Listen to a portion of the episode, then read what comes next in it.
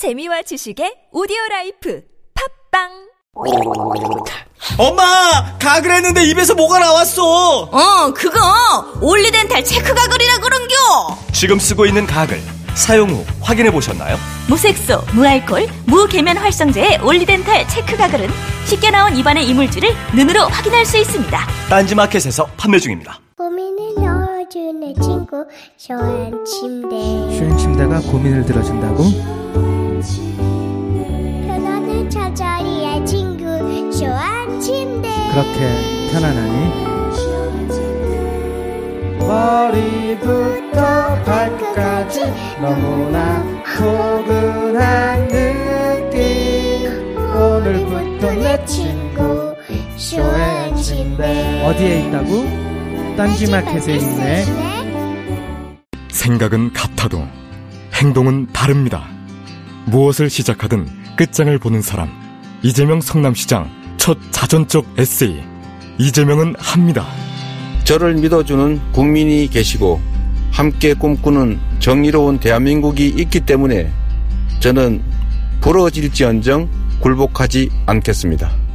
이재명이 그려나갈 대한민국 희망의 지도. 이재명은 합니다. 위즈덤 하우스. 엄마 나 가게 안 하고 싶은데 너 너 너 가게 해봤니? 너 음식 만들어봤니? 인테리어는? 집기는? 일할 사람은? 운영은? 가게 자리는? 세금은? 너 돈이 있니? 나는 요술램프 몬스터 셰프다 네가 오라는 모든 것을 들어주마 맛집의 맛을 똑같이 만들어줄 수 있어요? 맛뿐만 아니라 돈과 청음의 모든 비법을 알려주겠노라 야하!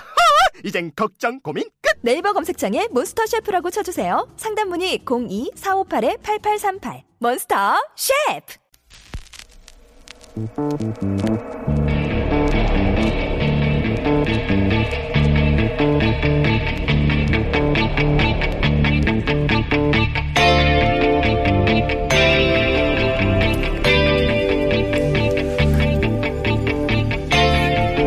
안녕하세요. 김호준입니다. 친박 단체들의 발언이 도를 넘고 있습니다. 박영수 특검 집 주소를 공개하고 늦은 밤 벽돌을 들고 뒤통수를 치라는 주장을 하고 자택 앞 집회에서 얼굴 사진을 불태우고 야구 방망이를 휘두르며 목을 쳐야 한다고 외칩니다. 광장에서도 마찬가지입니다. 빨갱이들 모조리 죽여야 한다고 하고 이정미 강일원 재판관의 안위를 보장하지 못할 거라는 말도 서슴치 않습니다.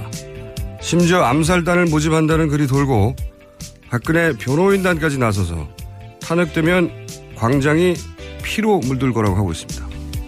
이런 말들은 마약상들이 검사와 판사를 협박하던 7, 80년대 남미에서나 있던 일입니다. 일이 이 지경인데 사전 당국은 왜 가만 있는 겁니까? 관련자 전원, 관련 단체 전부를 철저히 수사해야죠. 조직적 배후가 있다면 내란 선동으로 처벌해야 합니다. 국가 치안을 총괄하는 황교안 대행은 어디서 뭐 하시는 겁니까? 이런 사회 불안 세력들 당장 소탕해 주세요. 김원준 생각이었습니다.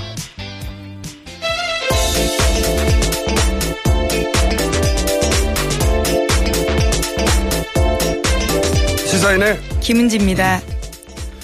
어, 지난 주말 뉴스 아주 스트레스 스트레스 아주 많이 받는 뉴스도 많이 나왔습니다. 네. 네, 동시대를 사는 시민인가 하는 불안감이 들 정도입니다. 네, 그 발언의 수위가 예, 도를 넘었어요. 잠깐 짚어볼까요? 네. 네, 지난주 토요일에 열렸던 탄핵 반대 집회에서 대통령 대리인단 소속 김평우 변호사가 나왔습니다. 김 변호사는 이렇게 이야기했는데요. 헌재에서 판결 내리면 무조건 승복하자고. 여러분 우리가 노예입니까? 음. 조선시대 양반들이나 상놈들한테 그렇게 얘기했습니다. 이렇게 네. 말한 거죠. 어, 헌재 대리인단이 이제 헌재 판결을 승복하면 안 된다는 주장을 한 것이고. 네, 그런 선동을 한 거죠. 네, 이 정도는 양반입니다. 게다가요, 같은 날 오후에 박영수 특검 자택 앞에서는 야구 방망이 집회까지 열렸습니다. 이 집회에 나온 장기정 자유청년연합 대표는 이 XX들은 몽둥이 맛을 봐야 합니다. 라고 이야기했고요. 또 주옥순 엄마 부대 대표는 저 박영수 특검의 목을 날리려고 온 거 아니냐라는 말까지 했습니다. 네. 이게 다가 아니에요. 또 많아요, 보면. 예. 네, 그렇죠. 일반 시민들까지도 봉변을 당했다라고 어제 JTBC가 전했는데요. 지난 19일 춘천에서 열린 탄핵 반대 집회 현장을 지나가던 20대가 60대 집회 참가자에게 일방적으로 맞았습니다. 그 폭행 피해자에 따르면요. 자신은 그냥 길을 걷고 있었는데 너희는 태극기를 왜 안 드냐면서 혹시 너네 부모도 빨갱이냐 이렇게 시비를 걸면서 때렸다라는 겁니다.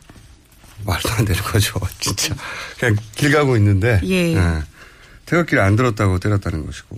예. 어, 이런 발언은 너무 많은데 저희가 김재동 씨가 춘천에 갔을 때 춘천에 갔었죠. 네네. 집회 갔을 때 나왔던 발언 일부 방송에 나갈 수 없는 정도가 너무 많아가지고 대부분 방송 심의에 걸려서 나갈 수가 없어요.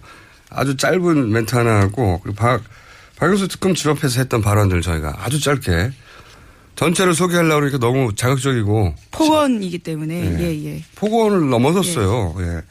짧게 일단 들어보십시오. 자, 김재동 욕할 시간 주겠습니다. 네, 욕, 욕하세요.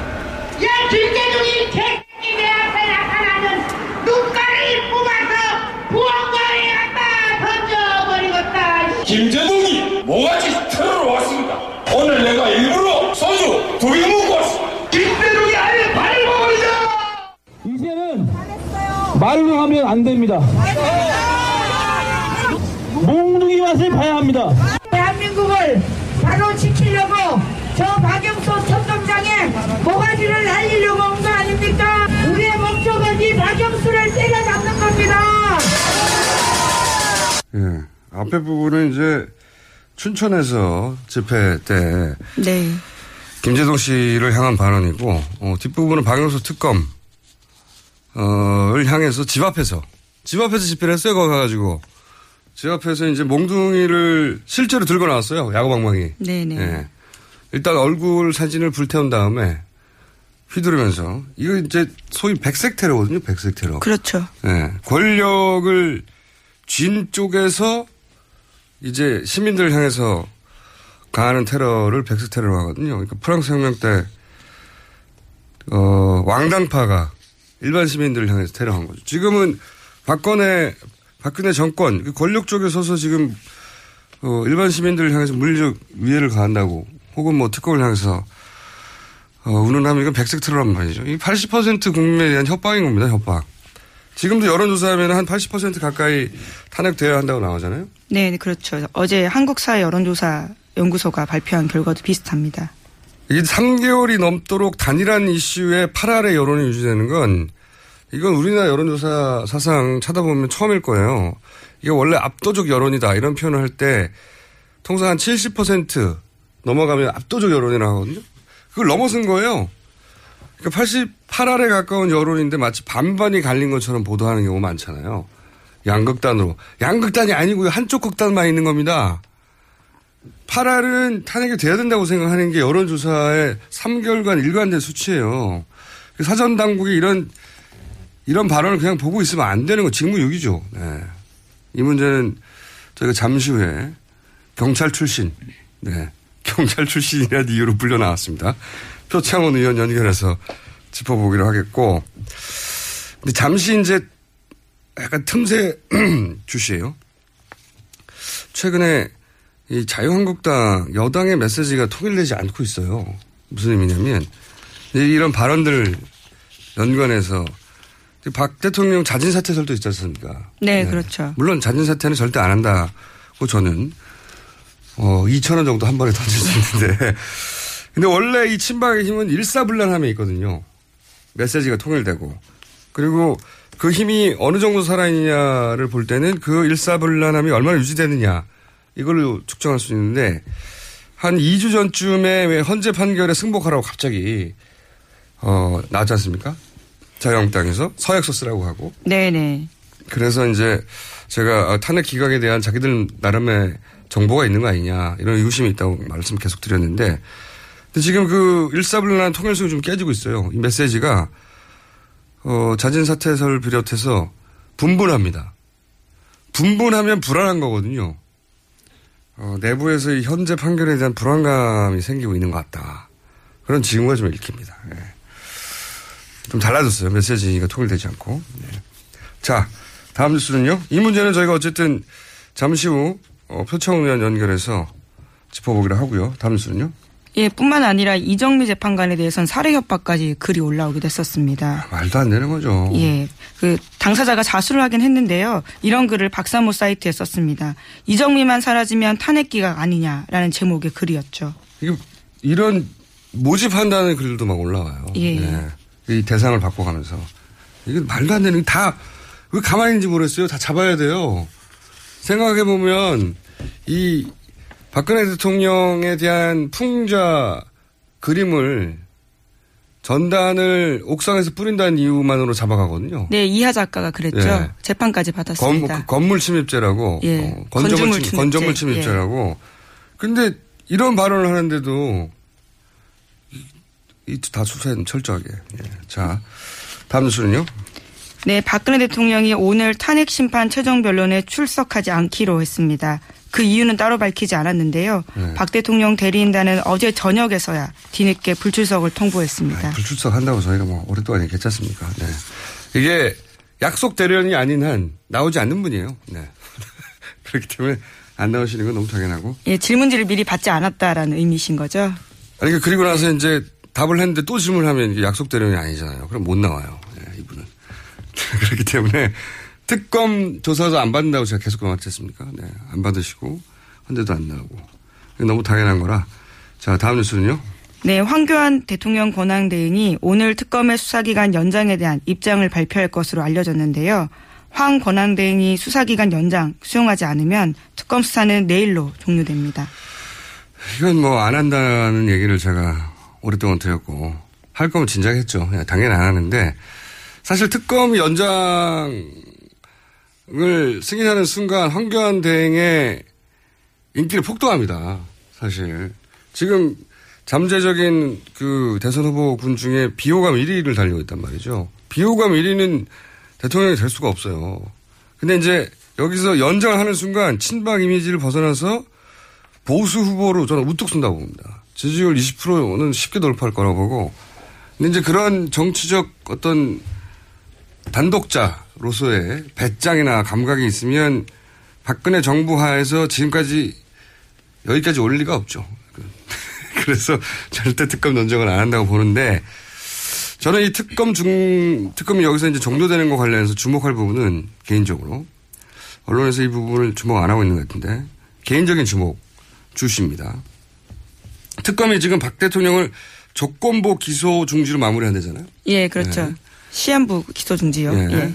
기소 중지라는 건 원래 이제 어디인지 모른다, 소재 불명이다 이런 경우에 잠시 기소를 중단하는 상태. 그러면서 수배가 되거든요. 네네. 근데 이제 대통령 경우에는 소추할 수 없잖아요. 그것 때문에 어, 시한부로 조건부로 기소 중지를 한다는 건데 제가 주목하는 부분은 이럴 때 대통령이 출국이 가능한가?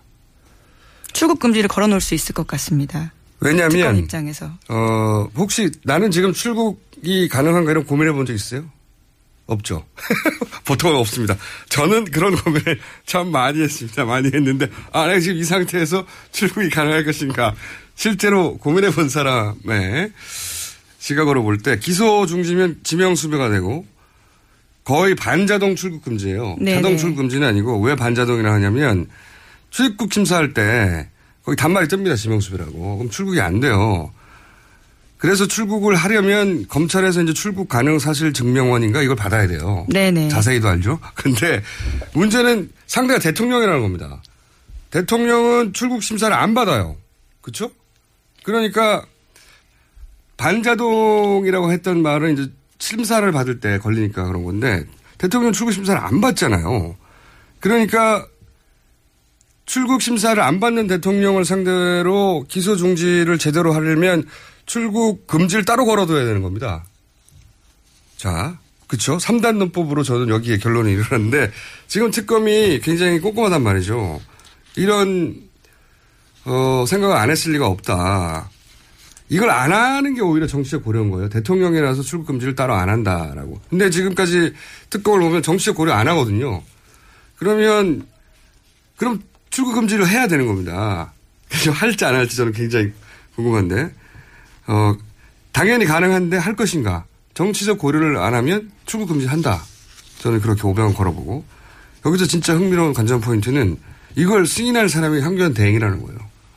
네, 검찰 지휘를 최종적으로. 네, 법무부에 일단 신청하는 거거든요. 보통은 자동으로 대부분 승인해 주는데 대- 상대가 이제 대통령이니까 황교안 대행이 만약에 특검이 출국 금지를 신청하면 받아줄 것인가. 뭐 안 하면은 대통령이 출국하는 걸 길을 열어준다는 얘기잖아요, 지금. 굉장히 흥미롭습니다, 개인적으로는. 이걸 왜 언론에서 얘기를 안 하나 몰라요.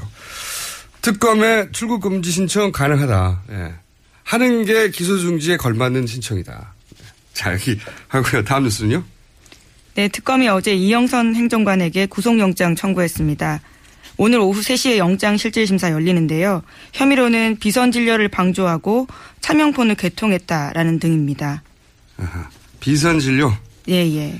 비선 진료 부분은 저희가 잠시 후에 요걸 단독으로 취재한 주진우 기자하고 잠깐 짚어볼까 합니다. 이게 어 최근에 이제 어 밝혀진 바로는 제가 아직 자세한 내용을 모릅니다만은 잠시 후에 인터뷰 할 텐데 대통령이 4월 16일 말고 그러니까 세월호 참사 직후에 성형 시술을 받았다고 볼 수밖에 없는 그런 진술이 나왔어요. 좀더 인터뷰 해보겠고 또 하나가 대포폰 때문이죠. 네, 그렇습니다. 박 대통령 취임 이후에 이영선 행정관이 개설한 차명폰만 70여 대가 라는 게 어제 JTBC 보도고요. 70여 특검은 이 중에서 통화 내역이 남아 있는 50여 대를 구속영장 범죄 사실에 포함시켰다라는 겁니다. 이거는 대포폰 업자예요. 70대를 했다는 거는. 네, 취임 이후에만 그렇다라는 거죠. 예. 이영선, 이영선 행정관 이름만으로 했는지는 모르겠습니다만 어쨌든 이영선 행정관이 직접 개입해서 개통한 차명폰만 70대다. 네. 대단하네요. 대포폰 업자죠. 이 정도 되면. 이영선 행정관이 다른 행정관들이나 다른 비서관들 개설해 줬을 리는 없고, 그죠? 예. 대통령과 관련된 사람들을. 최순실 씨는 박근혜 대통령. 네, 보면 정호성 전 비서관 이런 사람도 있습니다. 한 세네 예. 명 정도를 예, 예. 위해서 70여 대. 야, 70여 대면은 정말 많네요. 자, 이거 관련해서 영장이 청구됐다는 거고요. 예, 예. 어, 자, 다음 뉴스는요? 네, 이영선 행정관이 또 일주일에 두세 번씩 서울의 한 주차장에서 최순실 씨 운전기사를 만나서 실제로 청와대 기밀 문건을 줬다라는 겁니다. 종이 형태로요.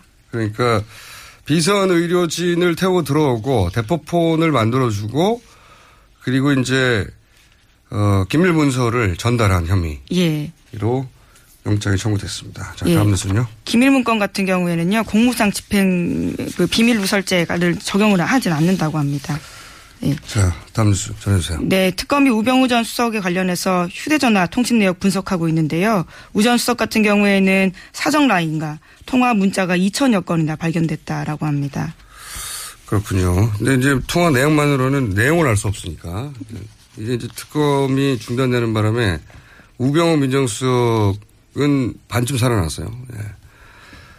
자, 저희가 잠시 후 주진우 기자도 연결해야 되고 오늘 인터뷰 내용이 많습니다. 그래서 한 한두 가지 정도 짚어줄 수 있을 것 같은데.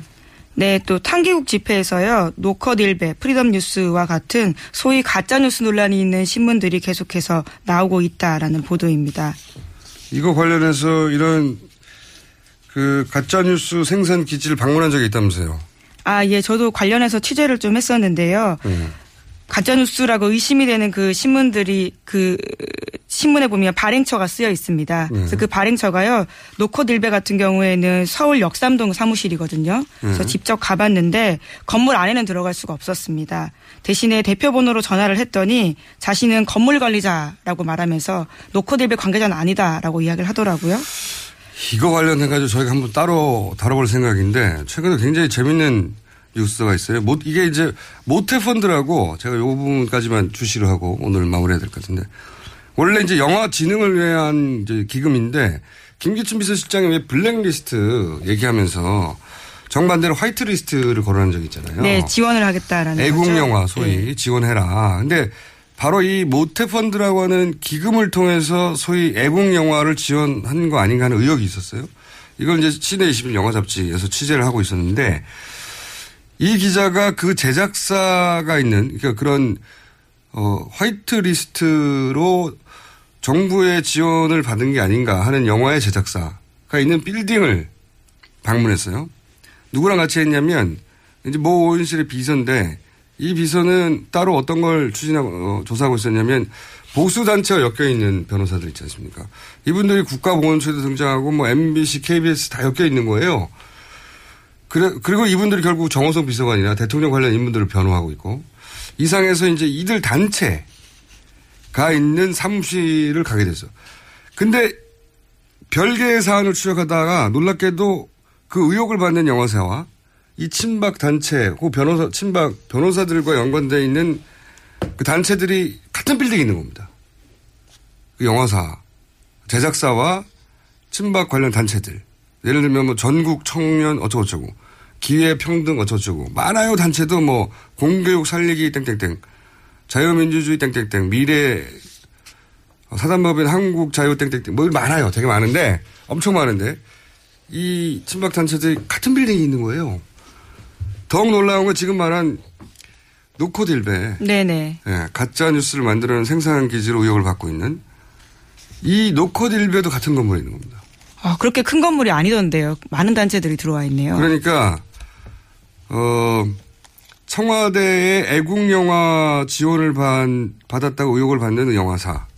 청와대 이제 화이트리스트 지원 의혹을 받는 영화사 제작사 맞불 집회하고 관련된 보수 단체들 가짜 뉴스를 만드는 생산 기지 다 같은 건물에 상관관계가 보이지 않습니까 뭔가? 네?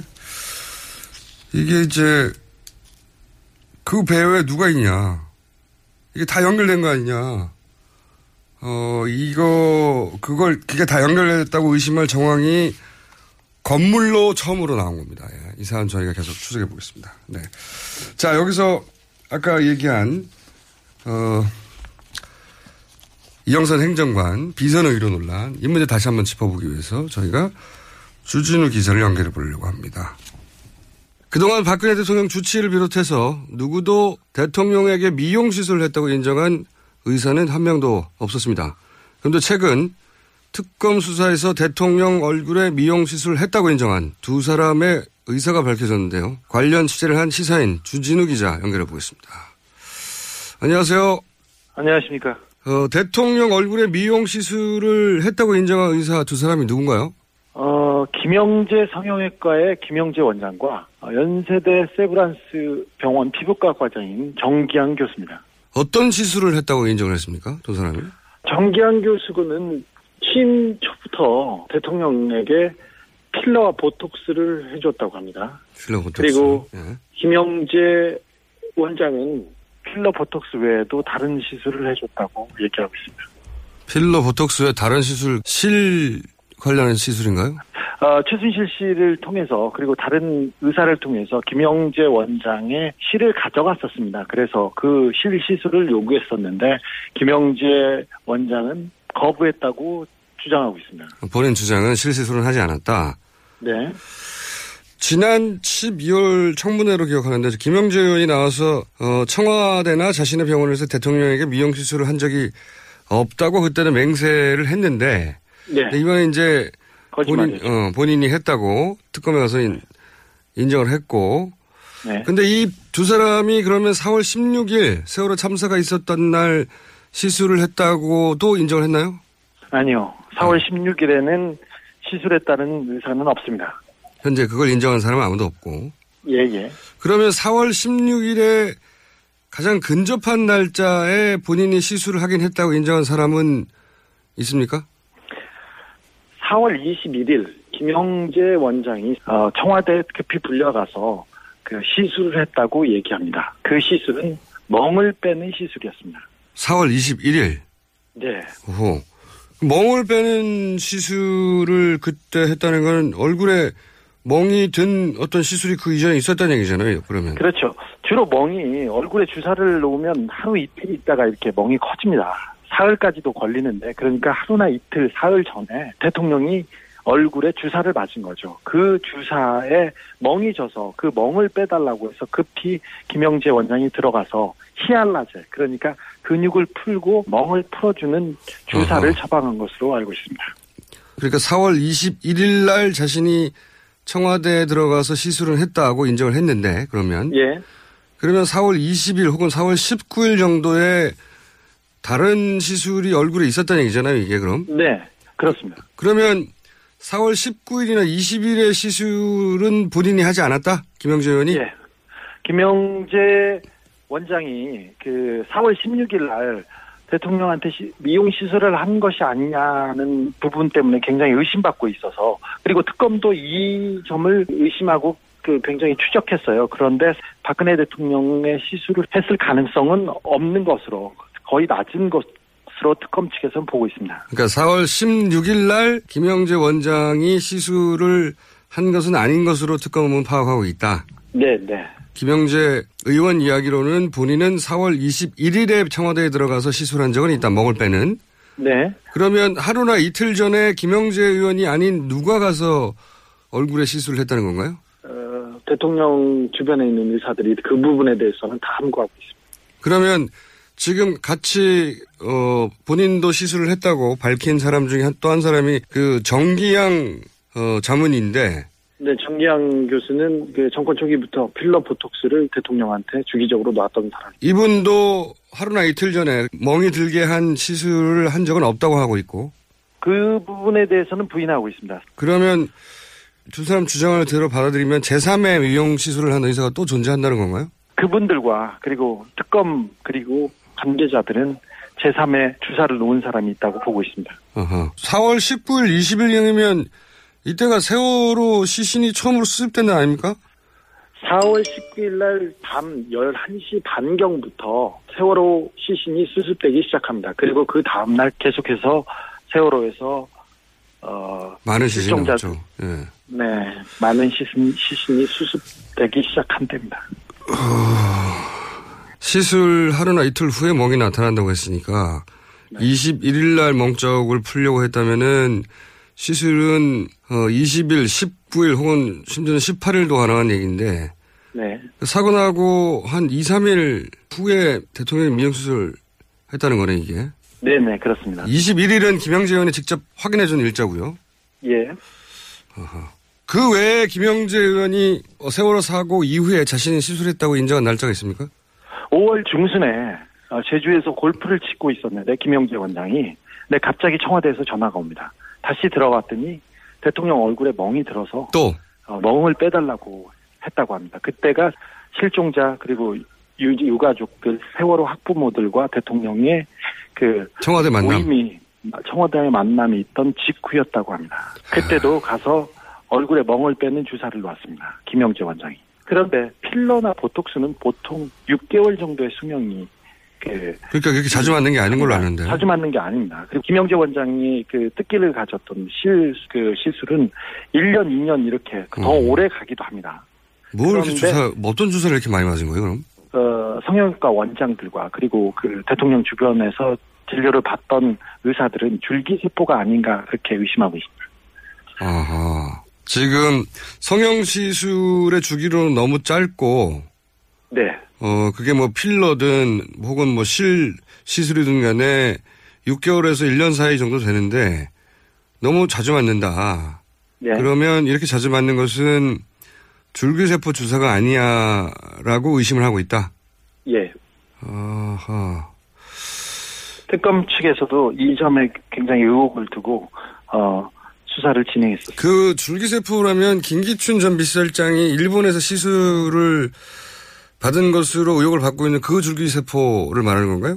PRP라고 처음에는 피를 빼서 그, 그, 혈소판 수치를 조정해가지고 놓는 주사가 있고 그 위로 가서는 돼지 태반이나 그리고 다른 줄기세포가 있고 그 다음에 자기의 혈액을 가지고 만드는 줄기세포가 있고요. 그리고 어, 제대열 줄기세포가 또 있습니다. 줄기세포의 종류가 여러 가지인데 그 부분에까지는 아직 어, 수사가 미치지는 않은 걸로 알고 있습니다. 에, 차움과 RNL 바이오가 그 대통령과 관련이 있는 그 회사고요. 대통령 그리고 최순실 씨, 최순득 씨한테 주사를 놨던 그런 그 업체입니다. 그래서 이 두 회사를 그 강력하게 의심하고 있습니다. RNA 바이오에는 최순실 씨가 입금을 했던 기록도 존재하니까 예, 예. 음, 그렇구나. 미용 시술 위에도 또 여러 주사가 있었잖아요. 박근혜 대통령한테 주사를 놓은 사람이 김상만 전 차움에 있다가 그 녹십자에 계셨던 김상만 예, 원장. 계셨고요. 그다음에 주사 백 선생이라는 주사 아줌마가 있었고요. 그다음에 이분은 얼굴에 침도 놓고 그러는 분입니다. 그다음에 어, 정기양 그리고 대통령 주치인 이병석 교수가 있었고요. 그 다음에 압구정동에 이응 성형외과 원장도 주사를 놓은 것으로 의심받고 있습니다. 기업병원에서도 주사를 놓은 걸로 알고 있고요. 그 다음에 어, 김영재 원장이 있고요. 또 다 다른 몇 사람이 또 그 용의선상에 올- 올라 있긴 합니다. 그래서 순천향대 그 산부인과 교수님 이임순 교수님이던가? 예, 예 네, 이인순 교수도 있었고요. 그 다음에 어, 간호장교들이 있었으니 그러니까 총 10여 명이 10여 명이 대통령한테 주기적으로 주사를 놓은 것 같습니다. 김상만 어, 원장 같은 경우는 한 달에 두세 번 정도 청와대에 들어가서 대통령한테 주사를 놨다고 합니다. 그래서 그런 걸 보면 굉장히 그 많은 그 많은 횟수로 주사를 투여하고 있었습니다. 아, 참네. 무슨 주사를 그렇게 많이 맞았대요? 배곡, 뭐 신데렐라, 마늘, 태반 무슨 어, 이름이 적힌 거는 거의 다 맞은 걸로 신데렐라는 뭐예요, 신데렐라는? 아, 뭐 그 주사를 맞는다고 신데렐라가 되겠습니까 라는 어, 피로를 풀어주고 혈액 순환을 뭐 촉진시켜서 얼굴이 좀 좋아진다고 합니다. 근데 얼굴 광이 난다고? 예, 광이 난다는데 광이 이게 소위 물광 주사인가요, 그거? 물광 주사? 또 그건 또 다른 주사가 있는 걸로 알고 있는데 주사는 너무 복잡한 세계였어요. 저는 거기까지는 잘 모르겠습니다. 그런데 시중에서 들리는 주사는 거의 맞은 것으로 알고 있습니다. 원래 최순실 씨가 주사 거의 중독 수준입니다. 그래서 최순실 씨가 원래 먼저 주사를 맞고 그걸 박근혜 대통령이 맞은 것으로 보고 있습니다. 아, 참네. 그럼 마지막 질문인데, 4월 16일 그 세월호 사고 당일 관련해서 청와대 경례인지 아닌지는 확인이 됐습니까, 취재 결과? 청와대 경내에 있었다고 주장하는 사람이 있고요. 청와대 밖에서 봤다는 사람도 있습니다. 근데 아직 확인되지 않았습니다. 이 부분에 대해서는 계속 취재하고 있습니다. 알겠습니다. 오늘 여기까지 하겠습니다. 감사합니다. 네. 네, 지금까지 시사인의 조진우 기자였습니다. 야, 이게 진짜 화가 나는 뉴스예요. 왜냐하면 김현재 원장이 본인이 직접 인정한 거에 따르면 박근혜 대통령이 세월호 참사 직후인 4월 21일 먹을 빼는 시술을 했다는 거잖아요. 네네. 근데 이제 성형 시술 하루 이틀 후에 시술 멍이 든다고 하니까 그러면은 세월호 참사 2, 3일 후에 성형 수술을 받았다는 게 된, 된단 말이죠. 이때는 시신이 막 올라올 때입니다. 그리고 4월호 참사 온 국민이 텔레비전에 매달려 있을 때고요. 이때 어떻게 성형 수술 받을 생각을 했다는 건지 정말 말이 안 되는 뉴스네요. 자, 오늘 여기까지 하겠습니다. 시사인의 김은지였습니다. 감사합니다. 아무도 묻지도 따지지도 않고 가입하셨다고요? 보험은 너무 어려워요. 걱정 마십시오. 마이보험 체크가 도와드립니다. 1800-7917 마이보험 체크로 지금 전화 주세요. 1800-7917 이미 가입한 보험이나 신규 보험도 가장 좋은 조건을 체크해서 찾아드립니다. 인터넷 한글 주소 마이보험.com 또는 카카오톡에서 아이디 검색 마이보험을 친구 추가하여 상담하실 수 있습니다. 여성 여러분, 골반이 삐딱하면 허리가 아파요. 아, 아랫배가 나와요. 골반이 바로 서야 건강도 아름다움도 바로 섭니다. 바디로직을 입으세요. 토크밴드의 입체적인 탄력이 틀어진 골반을 바로잡습니다. 간편하고 확실한 골반 교정 타이즈. 바디로직. 삐딱한 남성 골반에도 역시 바디로직. 바디로직의 효과를 못 느끼셨다면 100% 환불해드립니다. 자세한 환불 조건은 홈페이지를 참조하세요. 굶고 뛰고 땀 빼고 다 해봤다. 그래봐야 소용없었다. 다이어트는 결국 먹는 게 문제다! 동결건조 채소와 곡물, 단백질, 그리고 효소와 비타민, 미네랄로 만든 다이어트 전용 그린 스무디로 하루 한두 끼만 바꿔 드세요. 검색창에서 비타샵을 검색해 주세요.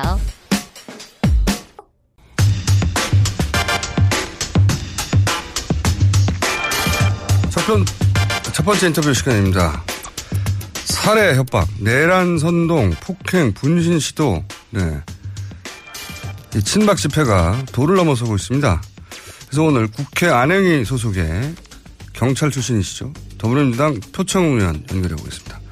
안녕하세요, 의원님. 네, 안녕하세요. 의원님은 오늘 경찰 출신이시라 호출이 되신 겁니다. 네. 아, 예, 알겠습니다. 네. 왜냐하면 저희가 이제 그 지난 주말에 있었던 집회의 발언이나 행동들 정도가 넘어서고 있는데 이 사전 당국 특히 당장 그 현장에 있는 경찰들은 왜 가만히 있을까 이런 의문이 있는 거거든요. 지난 집회 주말 집회의 어떤 발언들이나 이렇게 행동들 체크해 보셨죠?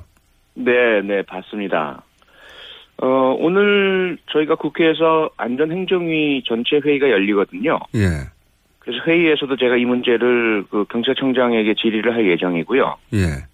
어, 지난 주말만이 아니라 지속적으로 계속 그 위협적인 발언들이라든지 폭력적인 행동들은 있어 왔죠. 예. 그런데 더욱 그, 어, 그 정도가 심해져 가고 있는 상황인 것 같고요. 특히 지말, 지난 주말에는 그 주최자 측의 어떤 사람 하나가 야구방망이를 들고 올라가서 예, 예. 실질적인 그 위해를 하겠다 특검에 대해서 네. 이런 발언을 하기도 하고 또 헌법재판소 재판관들에 대한 그 위해 발언도 나왔고요. 어 그리고 실제로 그 길거리 가던 일반 시민을 태극기를 안 든다는 이유로 폭행을 했던 그런 태극기 든 참가자도 있었고요. 저기 예를 들어서 박영수 특검 같은 경우에요. 네네. 이게 이제 굉장히 정도가 심하고 직접적이다. 그 네. 집 앞에 가가지고 야구 방망이 휘두르면서 이제 뭐, 뭐, 때려야 된다고, 방맹이로 후드려 패야 된다고. 네. 어, 그 사진도 불태우고, 목을 따야 된다는, 뭐 이런 대단히 구체적인 발언들을 그 친박 단체의 대표 되는 사람들이 연단에 올라와서 했지 않습니까?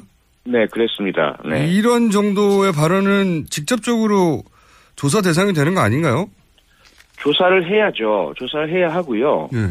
어, 기존의 형법에서도 협박죄라든지, 어, 또는 뭐, 폭력행위 등 처벌에 관한 법률 위반의 요소도 있고요. 다수가 함께 했으니까요. 예. 어, 여기에다가 지난 19대 국, 국회 말에 그 당시 새누리당이 무리해서 정의와 국회의장이 직권상정해서 통과시켰던 테러방지법에 있어서도 요건을 갖거든요. 이거 진짜 테러가 의심되는 상황이니 방지해야 되는 상황이 되- 된 거잖아요.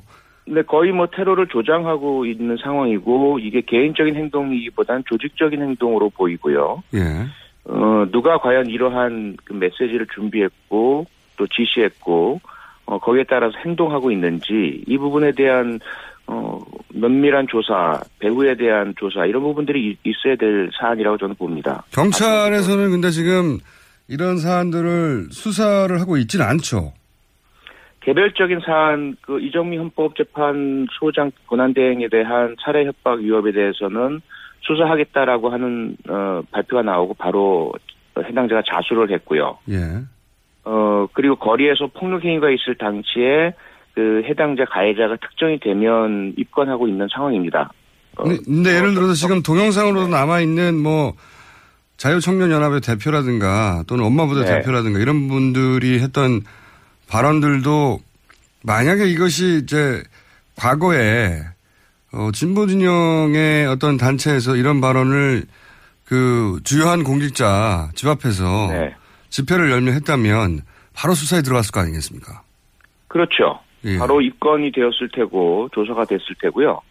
어 무엇보다도 그 지금 한상균 전 민주노총 위원장 5년형을 선고받고 지금 복역 중이고 항소 중이죠. 예.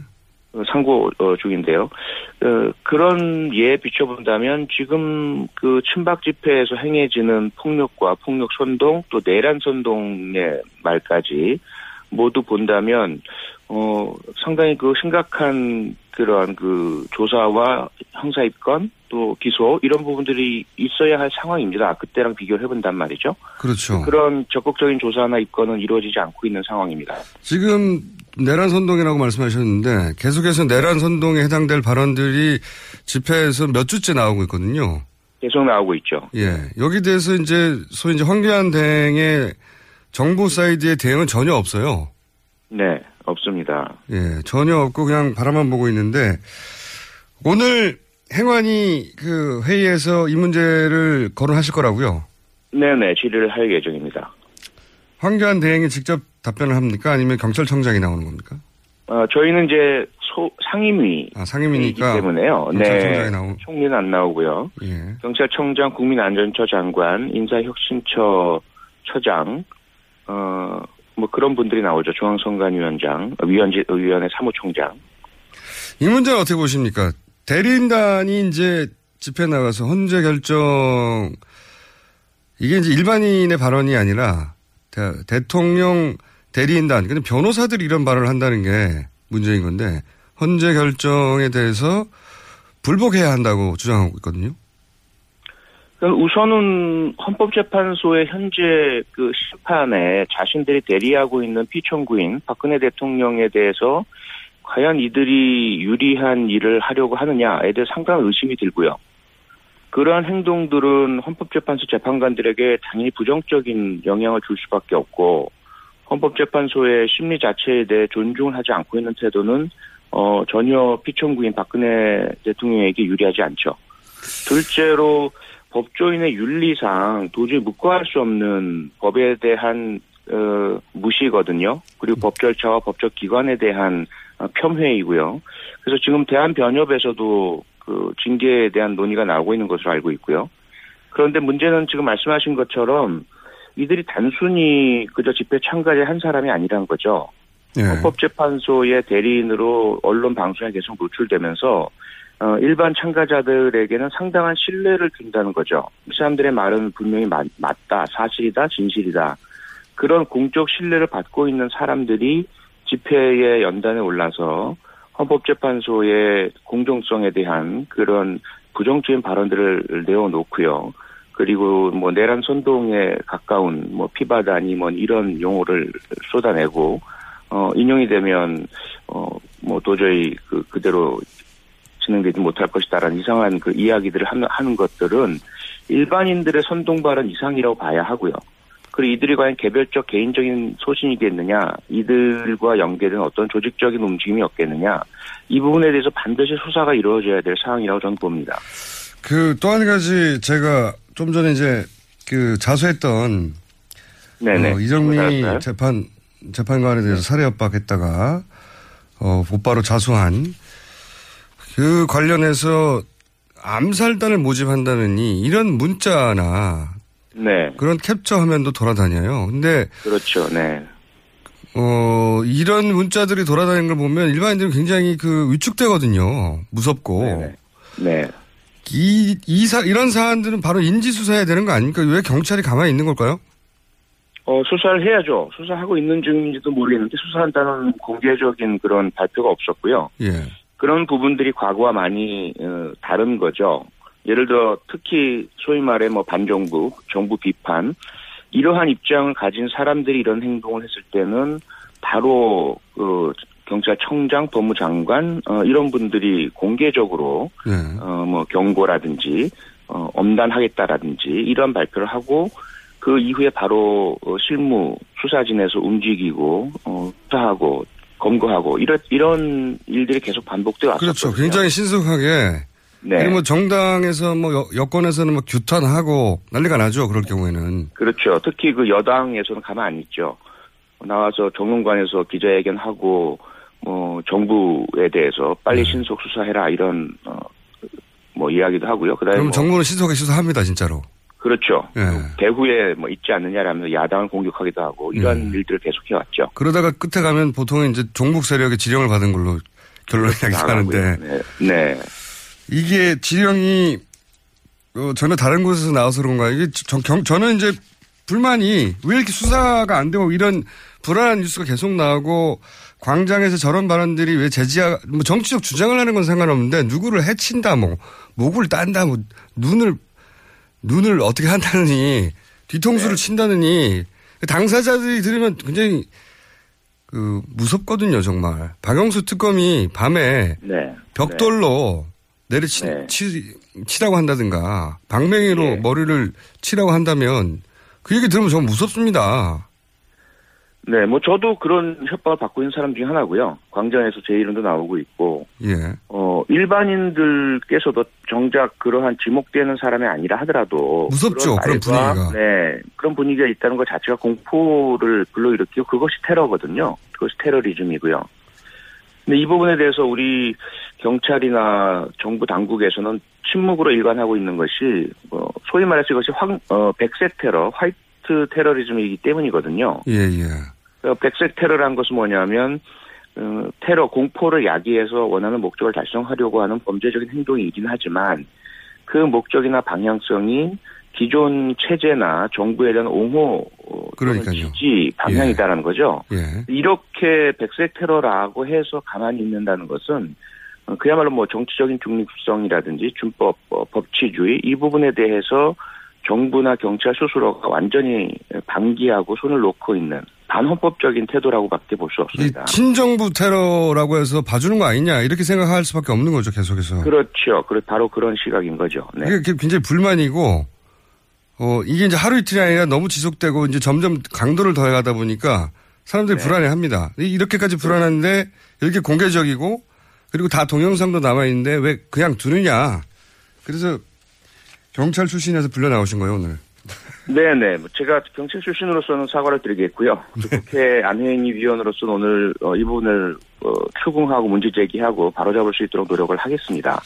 또 한 가지만 더 말씀드리고 싶은 것은 네. 이게 실질적으로 뭐 미국이나 러시아나 유럽에서도 어, 이런 극우 백색 테러에 대해서 방관을 하다가 미국 같은 경우는 이제 오클라호마 연방청사 폭파라는 엄청난 그 백색 테러가 있었고요. 네. 그리고 노르웨이에서도 잘 아시겠지만 어, 얼마 전에 그 우익 청년이 어, 총을 난사해서 어, 상당한 사상자 나왔던 엄청난 테러 사건이 발생을 했었죠. 그 최근 발생하는 모든 테러 사건들이 대부분 이런 극우 성향의 어, 그 초국가주의 주장하는 그런데 이, 이 사람들의 주장을 방관하다가 결국 그런 엄청난 테러로 이어지거든요. 자, 그럼 오늘 경, 경찰총장에게 강력하게 촉구해 주시고요. 또 한 가지 네네. 제가 여쭤보고 싶은 것은 최근에 이제 이런 발언들을 뒤에서 더 부추기는 게 이제 소위 가짜뉴스 아니겠습니까? 네, 그렇습니다. 네. 가짜뉴스라는 게 이제 사실과 사실이 아닌 것을 뒤섞어서 교묘하게 등록된 언론사가 아닌데 사실이 아닌 것을 유포하는 이 가짜뉴스의 발행지들이 어렵지 않게 찾을 수가 있어요. 사무실이라든가. 여기에 대한 수사는 왜 없는 거죠?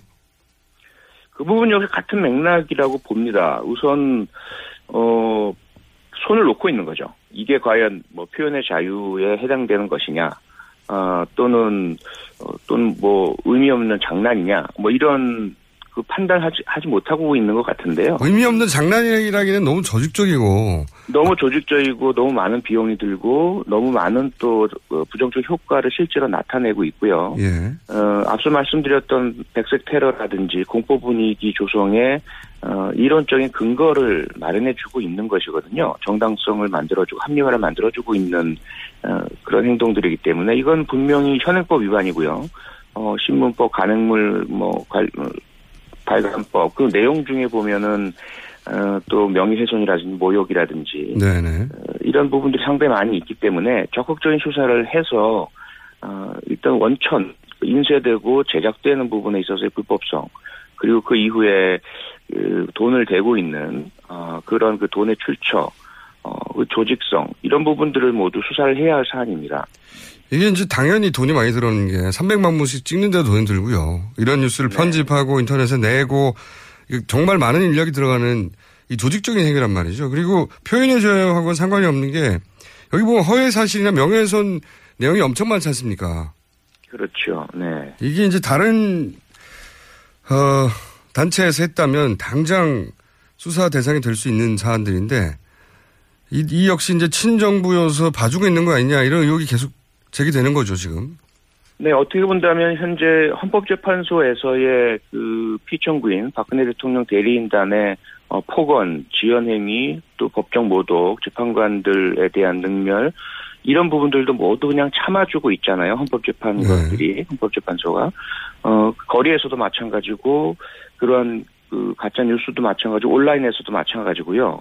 어떻게 본다면 우리나라의 헌법기관들, 정부, 국가, 사회 전체가 그냥 무조건 참아주고 있는 상태입니다. 그러니까요. 그 이면에는 뭐냐면 어, 불쌍한 대통령이 탄핵 위기에 내몰리고 어, 헌- 특검 수사와 헌재 심판까지 받고 있으니 웬만하면 어, 그 사람 편에 서 있고 동조하는 사람들의 그런 감정 분풀이를 조금 참아주자 이런 정서가 좀 깔려 있는 것 같아요. 초반에는 그렇게 넘어가 줄 수 있었는데 지금 도가 넘어갔지 네. 않습니까? 도가 범- 너무 지나치고 범죄 그 부분이 그냥 갔는데. 그, 그렇죠. 그 감정의 해소만으로 지- 지나치지 않는 않고 실질적인 그 25살 청년의 살해 위협도 있었고 거리에 폭행도 있었고요.